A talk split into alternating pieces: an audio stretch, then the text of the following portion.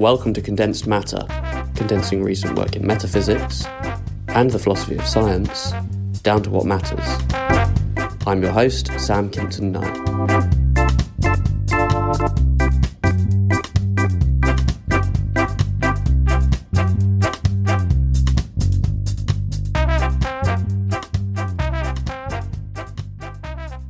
Focus of this episode is Governing Without a Fundamental Direction of Time Minimal Primitivism About Laws of Nature by Eddy Keming Chen and Sheldon Goldstein. This is forthcoming in Rethinking Laws of Nature, edited by Yemima Ben Menahem.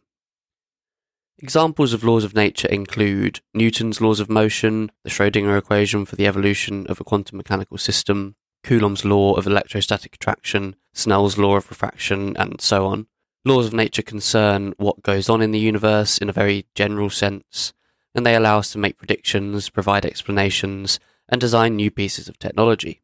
For these reasons, laws of nature are of central concern to scientists. Scientists seek to discover laws of nature, and they put laws to important work in investigating the world and designing new scientific equipment.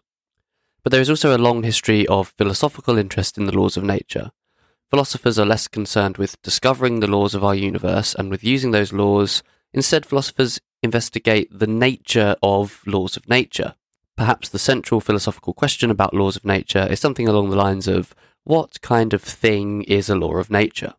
In this paper, Chen and Goldstein survey the main contemporary philosophical accounts of laws of nature before articulating and defending their own favoured account, according to which laws are entities that constrain what goes on in the world. So let's first think about four prominent accounts of laws found in the contemporary philosophical literature. According to Humean reductionism, laws are not ontologically basic entities, they're not primitive.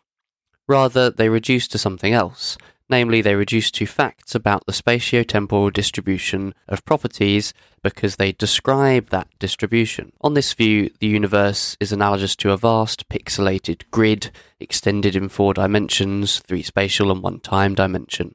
The pixels are point sized space-time regions. Properties are scattered throughout the four dimensional manifold, instantiated at these space-time points. The laws of nature then describe this distribution of properties in a way that is particularly efficient. More precisely, laws are axioms and perhaps also theorems of the deductive systematization of this information about the distribution of properties that best balances the virtues of informativeness and simplicity. Platonic reductionism is the view according to which laws of nature reduce to relations between Platonic universals. Perhaps, for example, it's a law that all electrons are negatively charged. On this view, then, this means that there is a universal corresponding to the kind electron and one to the property negative charge, and crucially, there's also a higher order necessitation relation that holds between these universals and which ensures that if anything is an electron, then it is also negatively charged. And this is what it is for it to be a law that all electrons are negatively charged. Aristotelian reductionism also seeks to reductively explain laws in terms of properties, but not properties understood as Platonic universals. Rather, this view understands concrete physical properties as closely tied up with dispositions. For example, mass is associated with a disposition to warp spacetime. One version of Aristotelian reductionism, dispositional essentialism, maintains that such dispositions constitute the essences of properties.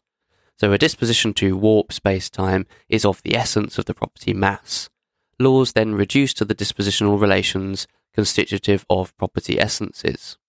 Recently, a slightly different version of Aristotelian reductionism has emerged, according to which laws do not reduce to the dispositions constitutive of property essences, rather, they describe how essentially dispositional properties are possibly distributed throughout space time. This is similar to Humean reductionism, except it views properties as metaphysically determining the evolution of the universe over time. The Humean, by contrast, sees properties as metaphysically inert. Hence, on this view, laws describe possible distributions of properties, not just the actual distribution. Finally, Maudlinian primitivism, named after Tim Maudlin, maintains that laws are basic entities that cannot be reduced to anything else. More specifically, Laws, according to Maudlin, are fundamental laws of temporal evolution. these laws operate on the universe by producing later states of the universe from earlier ones, in accordance with the fundamental direction of time. Hence, it is a key part of Maudlin's view that there is, in fact, a fundamental direction of time. Chen and Goldstein defend what they call minimal primitivism about laws. They agree with Maudlin against the other three views that laws are metaphysically fundamental, that laws cannot be reduced to anything else, but where they disagree with Maudlin is on the idea that laws must dynamically produce later states of the universe from earlier ones. They reject a fundamental direction of time.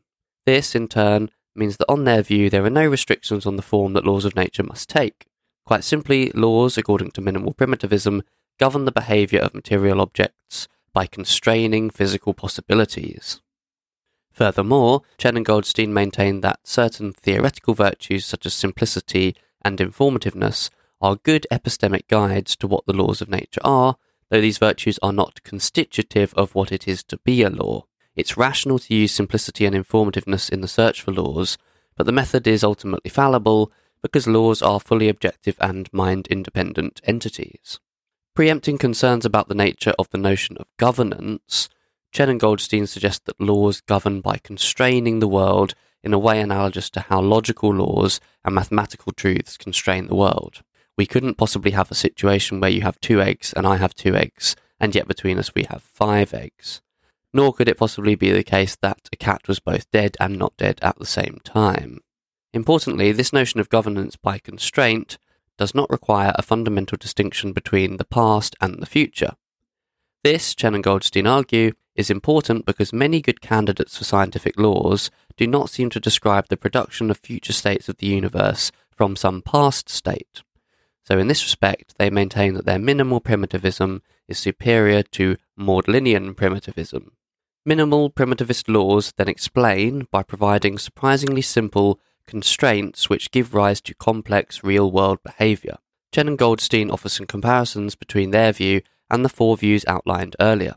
The key differences between minimal primitivism and Humean reductionism are the following. According to Humean reductionism, there's no more basic explanation of how properties are distributed throughout space-time. This is just a brute, unexplained fact. Minimal primitivism, by contrast, explains the distribution of properties and matter in terms of constraints imposed by the primitive laws. Furthermore, Theoretical virtues such as simplicity and informativeness are constitutive of what it is to be a law according to Humean reductivism. This leads some to worry that Humean laws are objectionably mind dependent.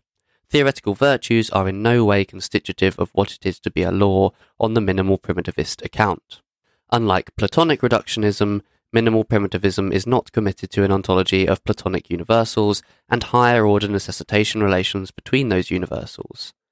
The authors claim this as a benefit because some find universals too strange to believe in, and it remains obscure how the necessitation relation is supposed to do its necessitating work. Furthermore, the Platonic view requires that all laws ultimately take the form all A's are B's. This is something that the authors find implausible, and it is a benefit of their minimal primitivism that it is not so restrictive on the form that laws may take. Aristotelian reductionism posits fundamental dispositions as part of its ontology. Minimal primitivism carries no such commitment to dispositions, which Chen and Goldstein take as an advantage of their view.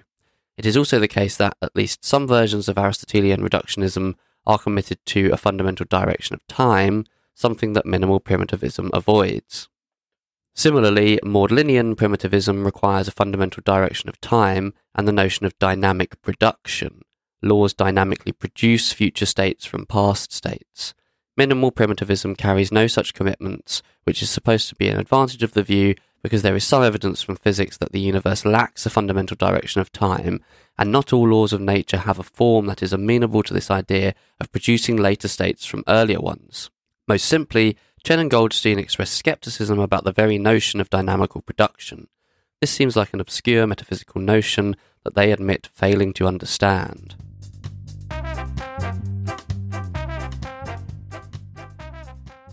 Minimal primitivism about laws, according to which laws simply constrain what is possible for the matter in the universe, does strike me as a quite attractive alternative to Maudlinian primitivism, given the latter's commitment to the notion of dynamic production. In general, I think that the basic notion of constraint is an important one that is capable of doing important work in the philosophy of laws of nature. However, I'm still uncomfortable with primitive governing laws in general. Instead of outsourcing constraining power to primitive laws of nature, I'd be more inclined to suggest that the matter in the universe and properties that matter instantiates is capable of doing all the constraining work for which the authors posit primitive governing laws. Laws may then be understood as descriptions of how the matter is possibly arranged in space-time, given that matter's self-imposed constraints, if you like. This may sound like Aristotelian reductionism, and maybe it is, but contrary to what Chen and Goldstein suggest, we needn't flesh the idea out in terms of commitment to fundamental dispositions, or dispositional essences, or dynamical production, or anything like that. I think we can say quite simply that matter constrains how it is possibly distributed because of how it is, where how the matter is needn't be articulated in terms of dispositions. Putting the constraining power back with the material constituents of the universe then obviates the need for governing laws as an additional ontological ingredient of our universe, which then makes for a more attractively parsimonious metaphysical landscape. Full disclosure, I have defended a version of Aristotelian reductionism in print, and this is pretty much what I'm getting at here. Thanks for listening to Condensed Matter. Please rate and review the show on your favourite app so that more people can find it. There's also a link to the show's Patreon page in the episode notes. Your support will help towards the costs associated with hosting and production and will lead to improvements in your future listening experience. Patrons of the show will also get the chance to suggest articles and guests for future episodes.